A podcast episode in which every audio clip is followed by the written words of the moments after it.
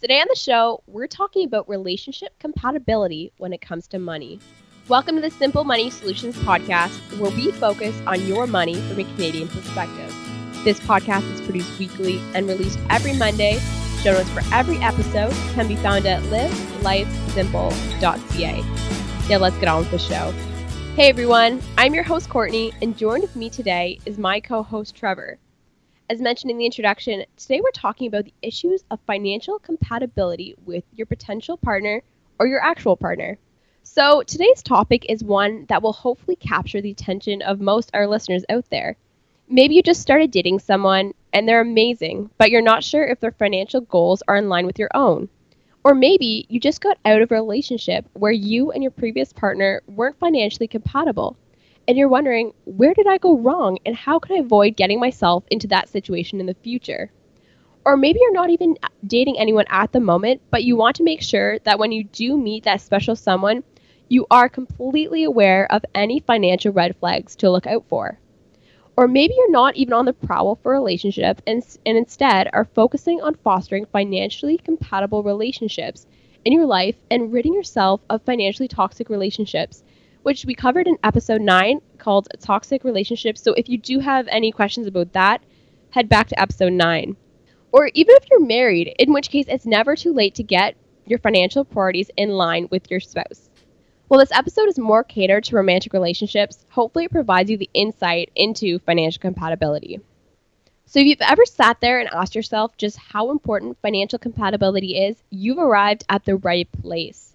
So Trevor, before we get into today's articles, what's your what's your how do you what's your take on this? Well, I think this is a really uh, a really important topic, and oddly enough, Valentine's Day is approaching, so it's probably timing is probably pretty good too. Um, I, I have the good fortune of being uh, perfectly aligned with my wife in terms of financial goals and financial objectives, but I know a lot of people who are in relationships uh, that are they're not aligned and it's a it's a day to day struggle. So it's I think it's it's paramount to, to be uh, to make sure you're you're with somebody who has the same financial goals you do. I completely agree, and you are right. This is perfect timing for Valentine's Day. So, to lead this off, today's articles were inspired by Rob Carrick's article in the Globe and Mail entitled The Man She Loves is a Financial Train Wreck. To introduce our articles, I'll just go over what Carrick has said about this. So, in his own words, she's a saver, he's a spender. Okay, he's a financial disaster. Can they make it work after moving in together? Welcome to Dating and Relationships in 2017. When looking at compatibility, money plays a huge part. Dr. Marina Adshade an economics professor at the University of British Columbia and author, says people bring all kinds of things to the table in a relationship. It might be attractiveness and it might be money. But money can complicate everyday life when people with conflicting attitudes about finance partner up. A guide to money etiquette when dating, which is one of the articles we'll be going over, addresses matters like who should pay the tab at a bar or a restaurant. Is the dinner date still a thing? According to this article, which we'll be reading for you as well, young adults today lack the money and time and desire to get to know someone over dinner. If you get past that first date over drinks or coffee, here's a guide to having conversations about money at various relationship stages, which is the third article that we'll be going over today as well. So, to lead this all off, we're going to be reading an article by Hannah Hickok called Your 2016 Guide to Money Etiquette When You're Dating, which of course is still relevant to 2017. In Hannah Hickok's words, few topics in life get awkward faster than money. People can be famously neurotic about money, whether they have a ton of it or are just trying to save more. And on a first date, already a delicate, nerve wracking situation, trying to figure out who should pay for what and when and how much can be confusing and stressful. When it comes to money etiquette and dating era now, says couple therapist and relationship expert Tara Fields, PhD and author of The Love Fix, there really aren't any hard and fast rules. And that's what can make things so difficult to navigate.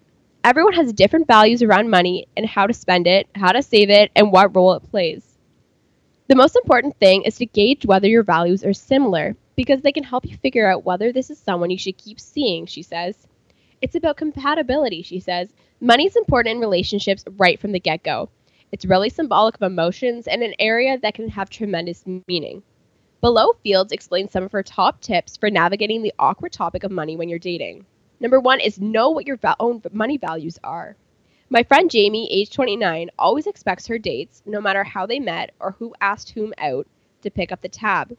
She's financially well off in her own right with a successful career and busy social life. But for her, how someone takes care of her on a date represents how well that person will or won't take care of her in all areas of life. She wants a provider, so she's looking for someone who likes to provide for others, and there are plenty of people like that. Even in this day and age, there are plenty of men and women who take pride in being the breadwinner and wanting partners to be in a more traditional role, says Fields. It's about generosity of spirit, and money is just a symbol of that. Often paying for others is a gesture of love and care, a way to show someone that you don't mind investing in them in even if you're just getting to know them. If, on the other hand, you ardently believe in splitting the check for one reason or another because it's easier, cleaner, fairer, or whatever, that's okay too. Explaining that you prefer to split the check to your date and seeing if it goes over with him or her is fine. If he or she insists on picking up the tab, then say you'd like to get the next one. Number two is it never hurts to offer. I know several single women who don't have strong rules or beliefs about who should pay for whom on dates. But when someone doesn't offer to pay buy the first drink, they can't help but raise an eyebrow about what that says about him or her. Whether you're the asker or the askee, you can't go wrong by offering to get the check or at least split it. It's always nice to offer and make that gesture, says Fields. Be sensitive to different financial situations and try to pick up on cues based on someone's jobs and living situations. But if you can't afford to take someone to dinner or they can't afford to take you, you could cook a beautiful meal or head to your favorite barbecue place. It's important not to feel like you have to match the person dollar for dollar but be generous in whatever way you can so you feel like you're both contributing. Number three is take turns. My favorite way to resolve the question of who should pay is to alternate, assuming you're going out on more than one date. On our first date, my boyfriend did pay, although I'd also forgotten to hit the bank before arriving at a cash only bar. So it kind of took that option off the table. But after that, we took turns and didn't add up every tab in our heads. As we see it, it all evens out in the end. It's a little more romantic to let one person treat the other rather than splitting it between two cards every time. Plus, in early relationships, it can be a sign to show you really like someone and expect to have plenty of opportunities to pay each other back. There'll be plenty of time for the other person to reciprocate, says Fields. It's also a way to get to know someone. If you've been dating for months or he or she never treats you or makes you dinner, then ask yourself if you're okay with that because it says something about them emotionally. Number four is don't be afraid to talk about it. Whether it's telling your date that you're more comfortable splitting the check or explaining to someone you've been seeing for several months that you're on a tight budget, it's smart to communicate about money, awkward as it might feel. People will be honest about their age before they'll tell you how much they make, says Fields. You don't have to outright ask how much they make, but before you make any kind of serious commitment, you have to have the money talk. Discuss each of your budgets and at least make sure you have a ballpark sense of what the other person makes and what their financial situation is in terms of savings and debt. It might be unromantic, but it's realistic, says Fields, especially given that money is one of the top two reasons why couples break up. Number five is don't overlook someone's attitude about money. At the end of the day, it's wise to pay attention to what someone is showing you about their character, especially when it comes to money. Often, people who are cheap financially end up being cheap emotionally, says Fields.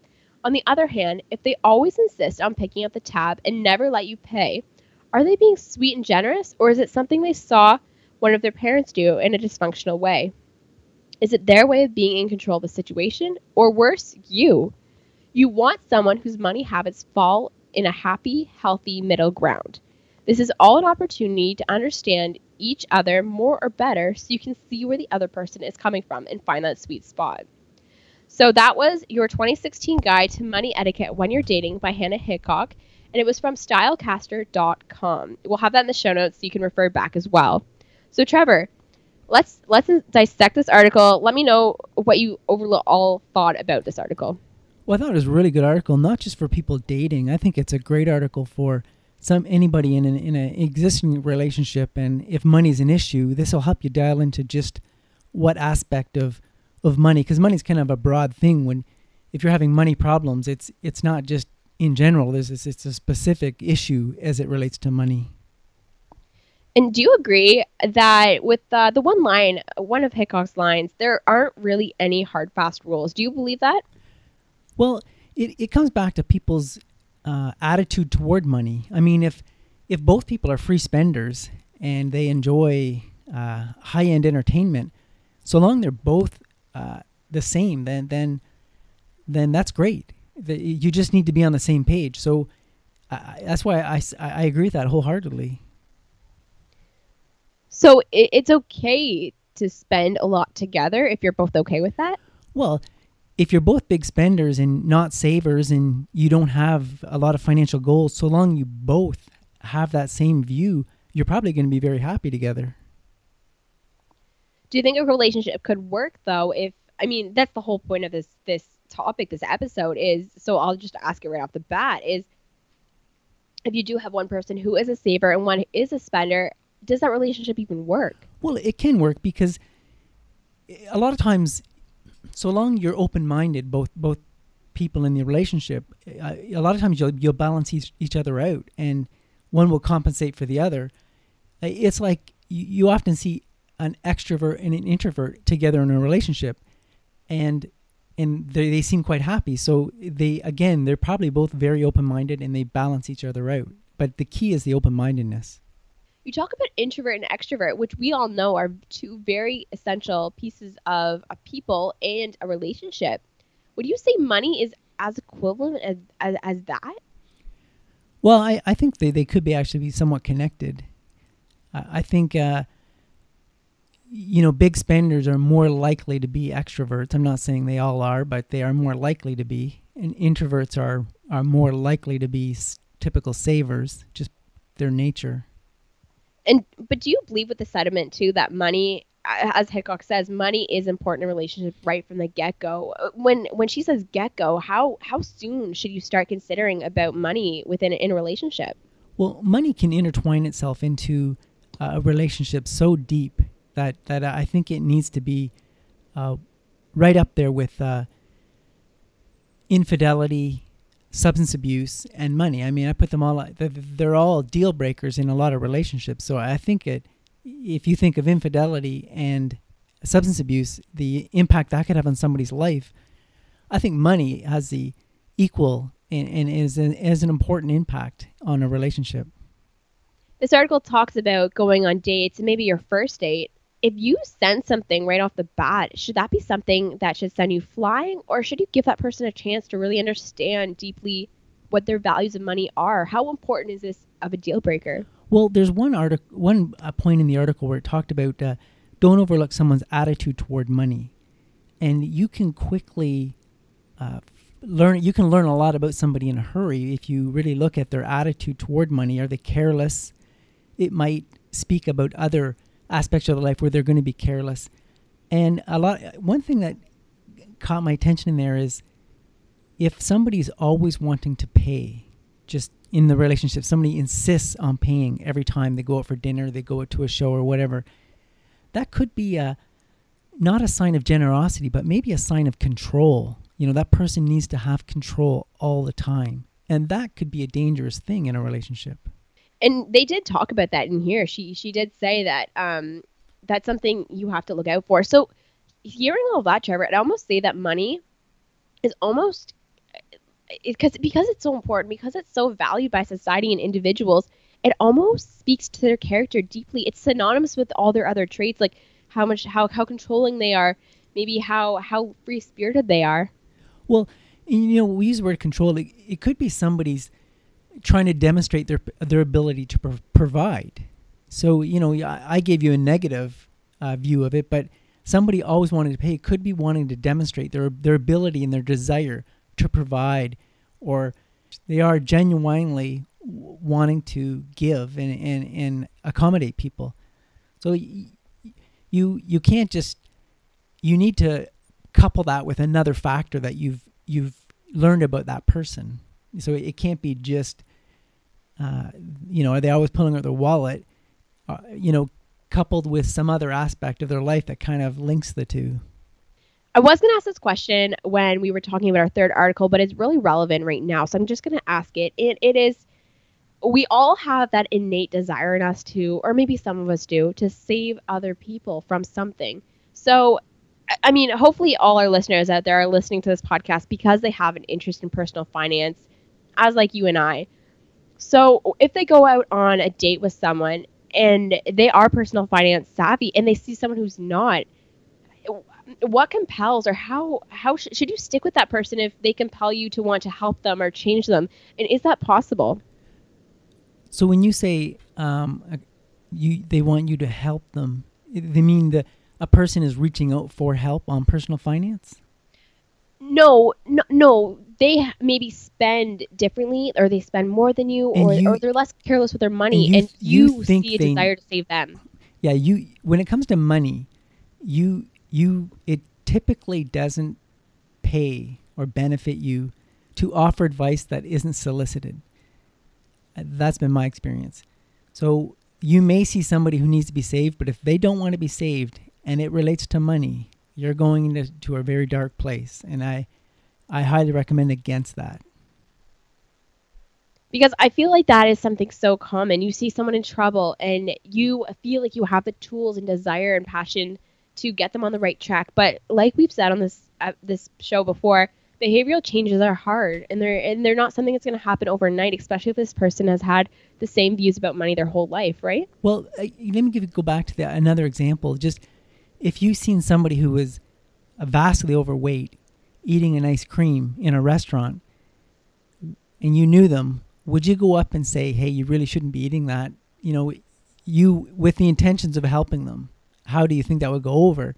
I think if you've seen somebody spending money and you know they couldn't afford it, it would have the same impact, uh, very negative. That's a fantastic example, and you and you are right. It's very it is equivalent to this example. Um, moving down to the article, I do want to note something, which eh, we, we in the show we like to go against the mainstream and really poke holes at what what the status quo is. So I really like that that they brought up the idea that if you can't afford to go out and make something at home. So I just really want to note how uh, society society in general is eh, it, it, revolves around spending money and eating and it's just it goes hand in hand in that in order to have a good time you spend money so it's again uh, making something at home or, or a non-traditional date where maybe you don't spend money is a type of frugality and and i my question to you trevor is why does money why does dating always involve spending money well, a lot of people are. I, get, I went back to something I said earlier. A lot of times, somebody may be trying to demonstrate their ability to to provide, to be a provider, and by by, you know, you don't want to just say, "Hey, I make uh, a six figure income. Uh, I'm I'm uh, spouse worthy." That that would not go over well. It would sound arrogant or, or bragging. So the best way the another way to do it is by, by demonstrating you know my ability to spend money drive a fancy car take you to fancy places but I, I want just on the topic of going out on a date and, and and it costing money if you're dating somebody and say it's a new relationship if you went out for dinner every time you're with that person going out for dinner all of a sudden doesn't become special so i think you need to sometimes if you do something less frequent it becomes um, more it, be, it becomes more special and, and, and the experience is just enhanced because you don't do it as often. Whereas if you go out for dinner two or three times a week, going out for dinner becomes just another thing. And to make it special, you need to go to a very upscale restaurant and spend even more money. So it, it, it's just a, a snowball that keeps rolling down the hill, getting bigger and bigger. Exactly, and, and, your standards keep getting higher and higher. it's like it's like that. You always want more and more. You know, there's an, another uh, part of this article says, "Don't be afraid to talk about it," meaning talk about money. And I think money, you know, when they say "Don't be afraid to talk about it," it's. I'll give you an example. Is there was this couple we used to go out for dinner with all the time, and they always wanted to split the bill. And me and my wife were vegetarians, and the couple we went out with, they weren't, and they'd be ordering, you know, a, a steak dinner, and they'd order. We're not heavy drinkers, but these guys would be ordering bottles and bottles of wine. And at the end of the meal, you want to split the bill, and they would always quickly jump in and say yes. And why wouldn't they? they they've spent twice as much money as we did, and, not not wanting to look cheap. You know what? What could I say? So, what we would started doing, uh, we caught on to this thing, and we said as soon as they took our order, we said separate bills. And once you say that once, it's it's very awkward that first time you say it separate bills. It was this with this couple. There was just this awkward silence at the table, probably for I don't know five minutes, which seemed like an eternity before someone said something. You know, this is after they took our order, and after that, it was easy to say separate bills. It was just it was almost automatic, and they they were not offended by it as it turned out. You know, it, and we we actually it enhanced our relationship with that couple because we we you know went through that awkward moment because that that is something that's a great example trevor but that's something that's so it, it is awkward people don't like talking about money and i feel like maybe that's where all the problems or not all of them but a lot of the problems come from is people's eh, they avoid it they avoid it like the plague and that's where troubles create because if you don't establish what you value and what's important to you, how's that other person supposed to know? And that's, I guess, where all the difficulties come from. Well, it, helps to surround yourself with like minded people because this article used the word cheap and it also used the word frugal. And one of those words is very negative and one of those words is very positive. So if you're with people who are big spenders and you're frugal, well, in their eyes, you're actually cheap. So spending time with them, it, it just creates a negative atmosphere and and your goals are not aligned. And this is I, am not saying this is not a, a, dating relationship. This is with anybody. You you just need to be around like-minded people who have similar goals and and life's just easier that way.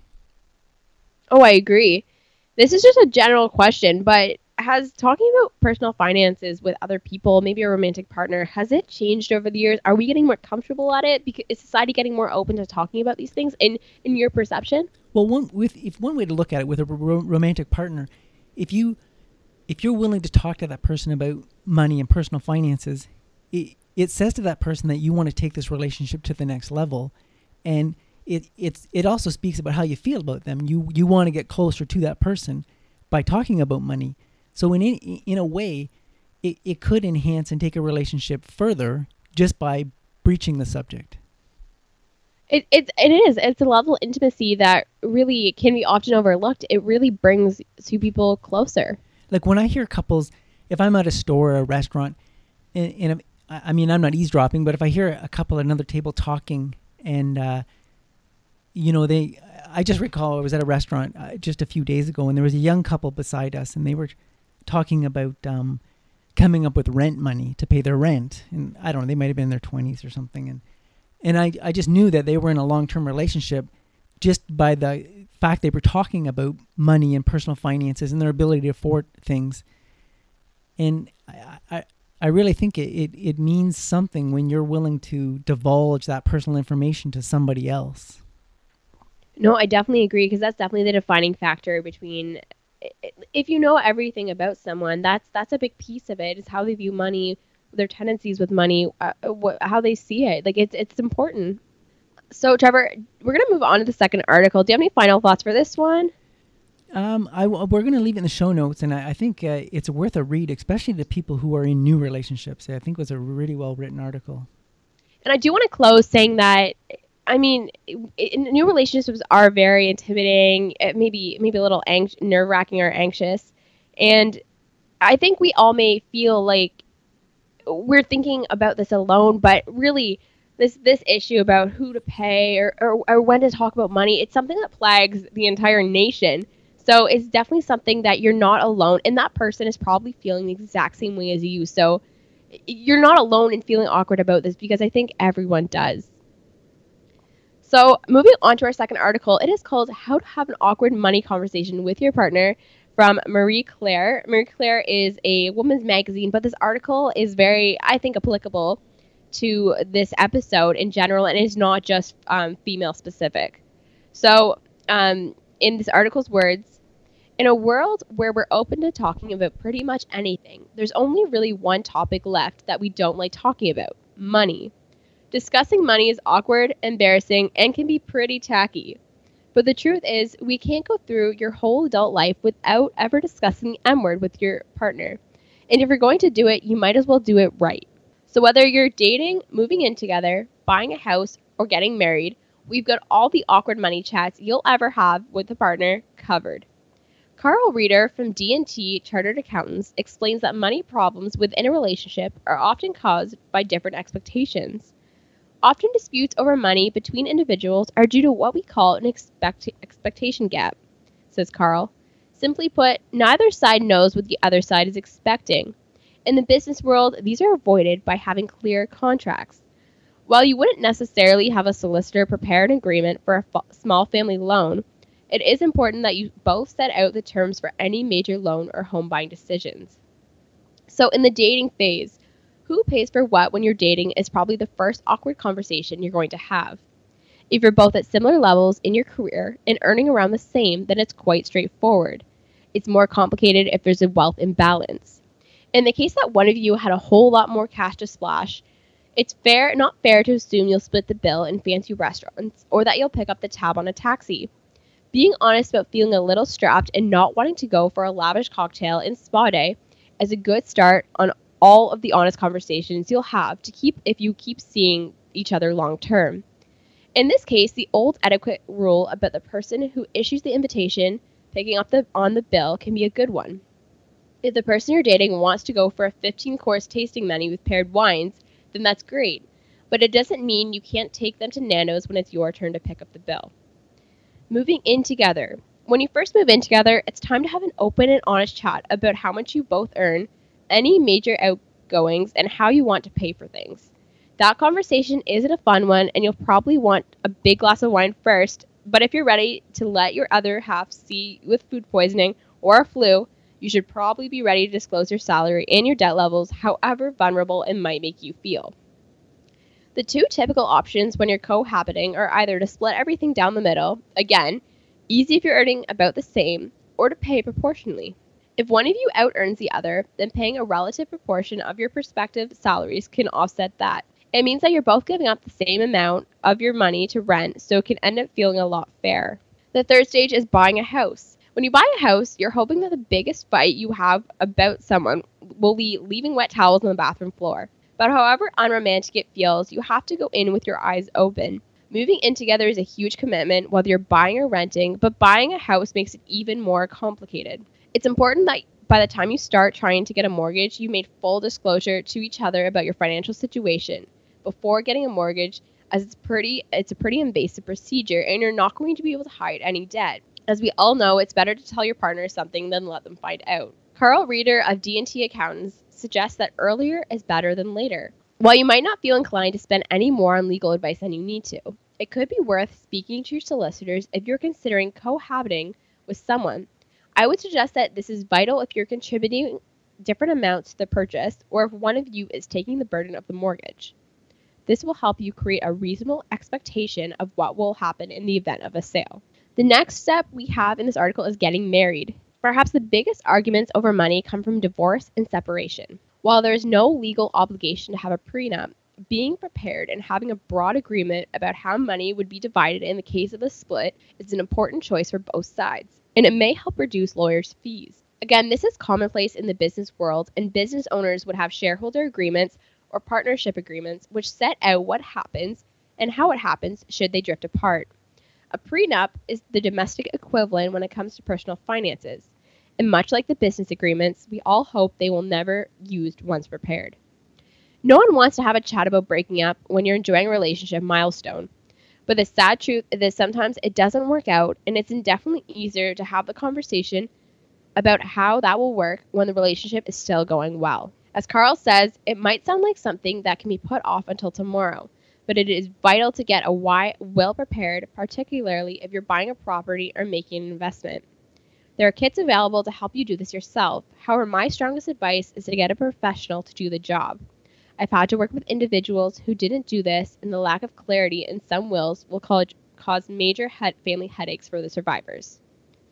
Talking through the realities of your financial situation is an important part of being a couple in the first place.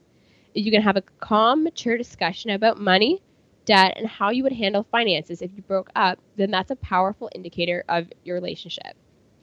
So that article was called How to Have an Awkward Money Conversation with Your Partner, and it was featured in Marie Claire, the magazine. So, Trevor, I, I have a couple critiques of this article, but what was your overall perception of it? Well, I, I really like how this article sort of breaks it down with, you know, the evolution of a relationship. You got dating, moving in together, uh, buying a house, getting married. I don't know if I agree with the chronological order, but I, I love how that um, the, she breaks it down into those categories. I really think it adds context to, to the article. I'd have to say, if I was going to critique this article, I would say that having an open, honest chat about finances should come way before moving in together. Oh yeah, that's.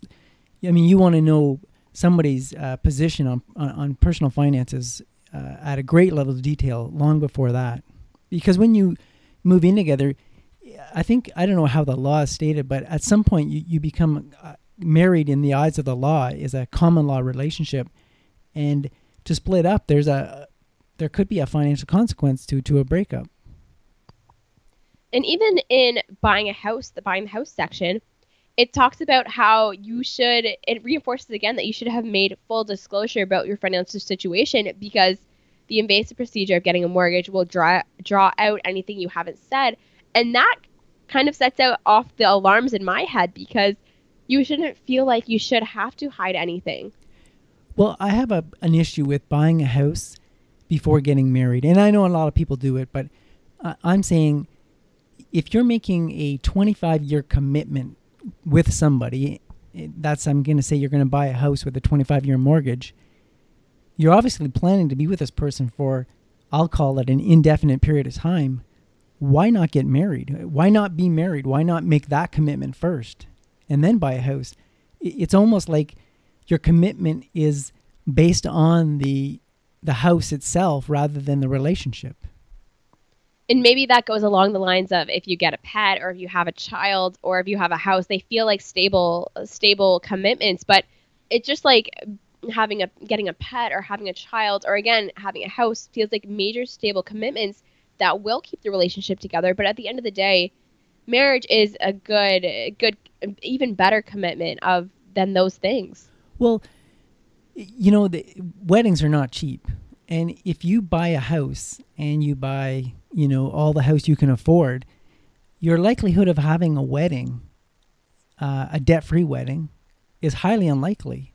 So th- just another reason to to get married first would be your likelihood of having the the wedding of your dreams is is diminished because you're probably you could be potentially house poor.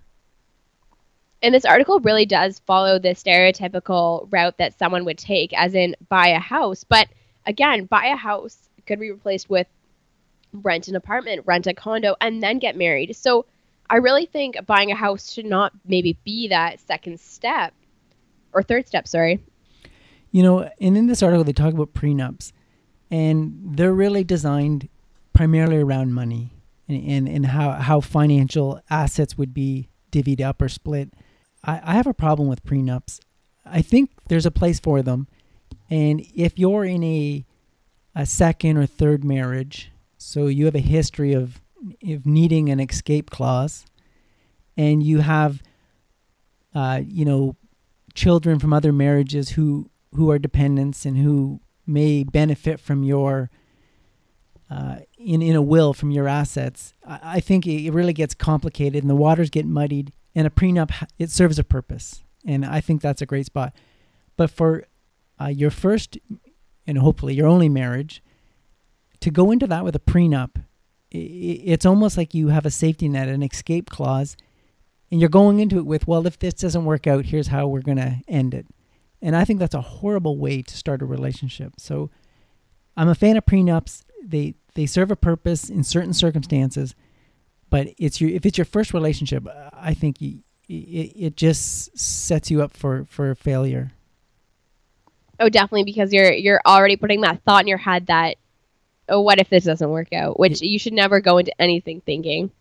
I really like um, this this quote in the second paragraph. Often disputes over money between individuals are due to what we call an expectation gap. neither side knows what the other side is expecting. And I think this really sums up the money issue really well. Well, you know, I agree with that. And, you know, the, the part of this article is about moving in together. And that you'll, by living with somebody day in and day out, money issues are going to get exposed and sorted out or not sorted out. So the expectation will be uncovered and resolved or not resolved through the act of moving in together. So I, am not saying uh, that's the only way to do it. Uh, a long-term dating could also solve that. You know, a, a very long-term dating relationship. Uh, well, you know, something in excess of a year where you'd go through a whole cycle of life. Uh, you know, you would go through the the winter uh, blahs where you feel like you need to get away on a vacation uh, summer where you're you know you're out doing a lot of things, spending a lot of money. Christmas where you buy a lot of gifts. Uh, tax season. So a long-term relationship would will uncover a lot of uh, those issues, and moving together could also solve that at, at another level. That may not be for everybody, but it's. Uh, I, I agree with that relationships are all about adversity and making things work and overcoming those really, really tough struggles. When you move in together and you aren't clicking financially, at what point should you just keep pushing through and keep compromising and seeing the other person's perspective? And at what point should you call it quits? Well, you kind of summed it up. So long you're seeing that compromise and that working together happening rather than people taking a stand in a position and not budging from it. You know, so long there's that working together, that that working through the tough times, and and, and you see the other person making sacrifices. That's the, I think the key. Somebody going without when when when, when money's tight. When you when when people are working together, uh, you keep pushing through and, and, and, and hoping it gets better. But when someone takes a stand or position and doesn't budge from it, chances are you, you it's not going to end well. At what point, though, does one partner feel deprived? Well, I think if if you're always giving and never getting, I mean, uh, I don't suggest you keep a, a checklist, but or a scorecard, but you know, just reflect back every week, every month. Are you the one who's going without, or you're the one who's giving in over and over and over again? Those are kind of the signs I'd look for. No, that's that's great advice. So Trevor, I guess I do want to ask right now the overarching question of this episode, and I'm sure the the question that listeners are really maybe here for, and that is how do you know if a relationship with vastly different financial financial goals or maybe financial ideologies is going to tear or keep the relationship together? At, at what point do you really just have to step back and focus on that entirely, regardless if they have a great personality or similar interests and hobbies? Yeah, I, I would say if it if it's if your relationship isn't moving forward in a positive way, and and, and when I say that, if you're if everything you do results in an argument or a dispute, you know, no matter what you're doing, you're just you're butting heads around money. Uh, it, it, it's just gonna filter into every aspect of your life.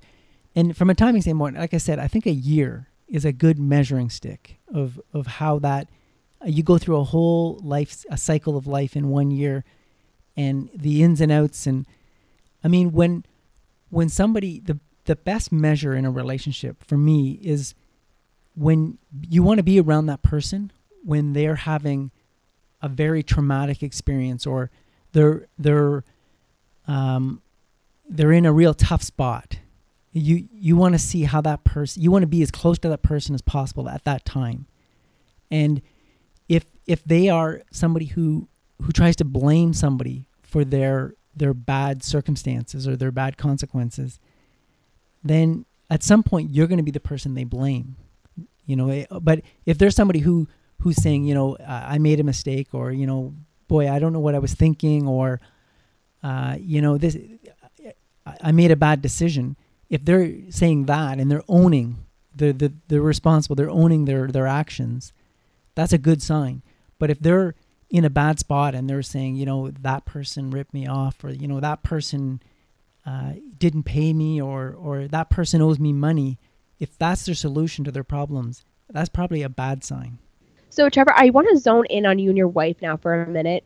I know we said in past episodes that when you two met, you were more of a spender, and she has always had had more of a frugal mindset. So, how how did you know in your mind that relationship is going to work? Well, I just want to say that when if you're you're if you're naturally a spender, I, I believe that's a personality trait that you can't turn off or change. It, you, you know, for me, I, I'm a natural spender. I have to work at being frugal. It doesn't come natural. And my wife is a natu- naturally frugal, and she doesn't have to work at it. But what she was able to do was show me the benefits of that, you know, and the, the upside, the positive. And I mean, if both people are frugal, I think it probably works magically. I mean, that's probably the ideal situation. But uh, so it's something I need to work at all the time, and I do. And being with a, a frugal-minded person, I have that that reference point in front of me all the time to see, you know, how am I doing. So that, that's sort of uh, it's not something you you um, you can turn off and on. I think if you're if you're a natural spender, you just have to work at it all the time. So what I'm hearing is the quality that made your and your wife's relationship work is your willingness to to be more frugal in your admiration for that characteristic in your wife. I mean, I, tell me if I'm wrong here, but it sounds like if a relationship where someone was a spender and did not see the benefits of being more frugal, that relationship wouldn't work. Well, in any relationship, it's the open-mindedness that that will make it work. The the willingness to see the other person's point of view. I mean, if if you're closed-minded and and, and it's your way or the highway, uh, that relationship's not going to work on all sorts of levels, right? It's it's but it's that that open mindedness, that that willing to to to appreciate somebody else's perspective that that that makes it work. Absolutely well said, Trevor.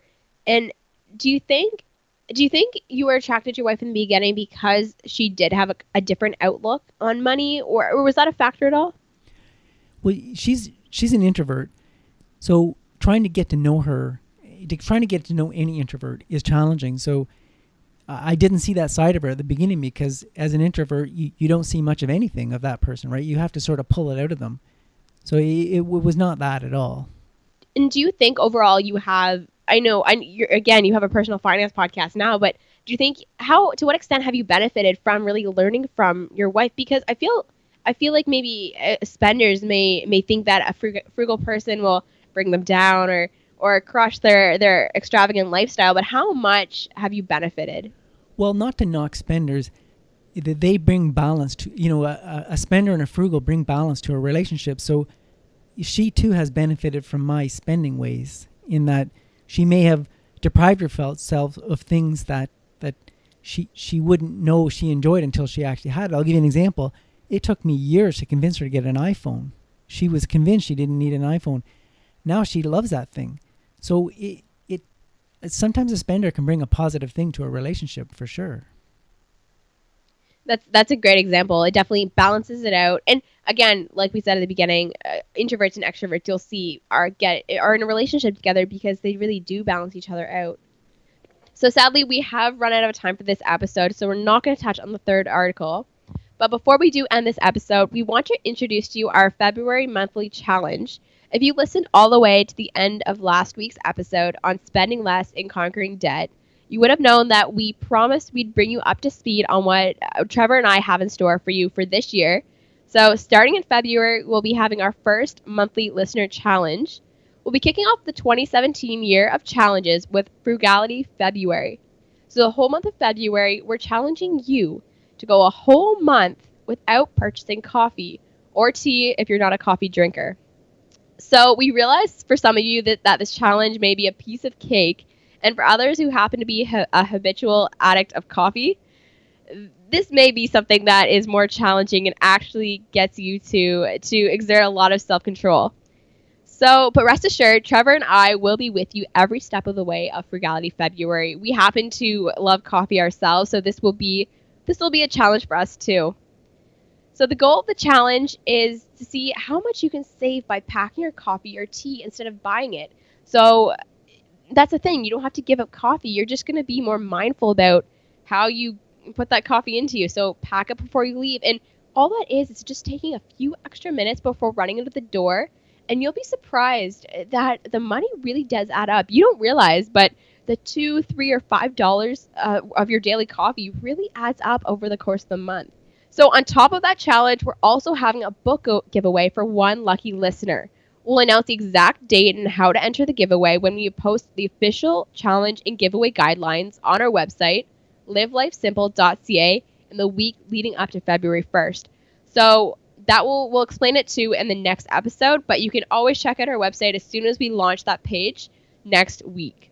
Well, that is it for this episode on financial compatibility. Please be sure to check out the show notes. We'll, we'll have a link to these articles at livelifesimple.ca.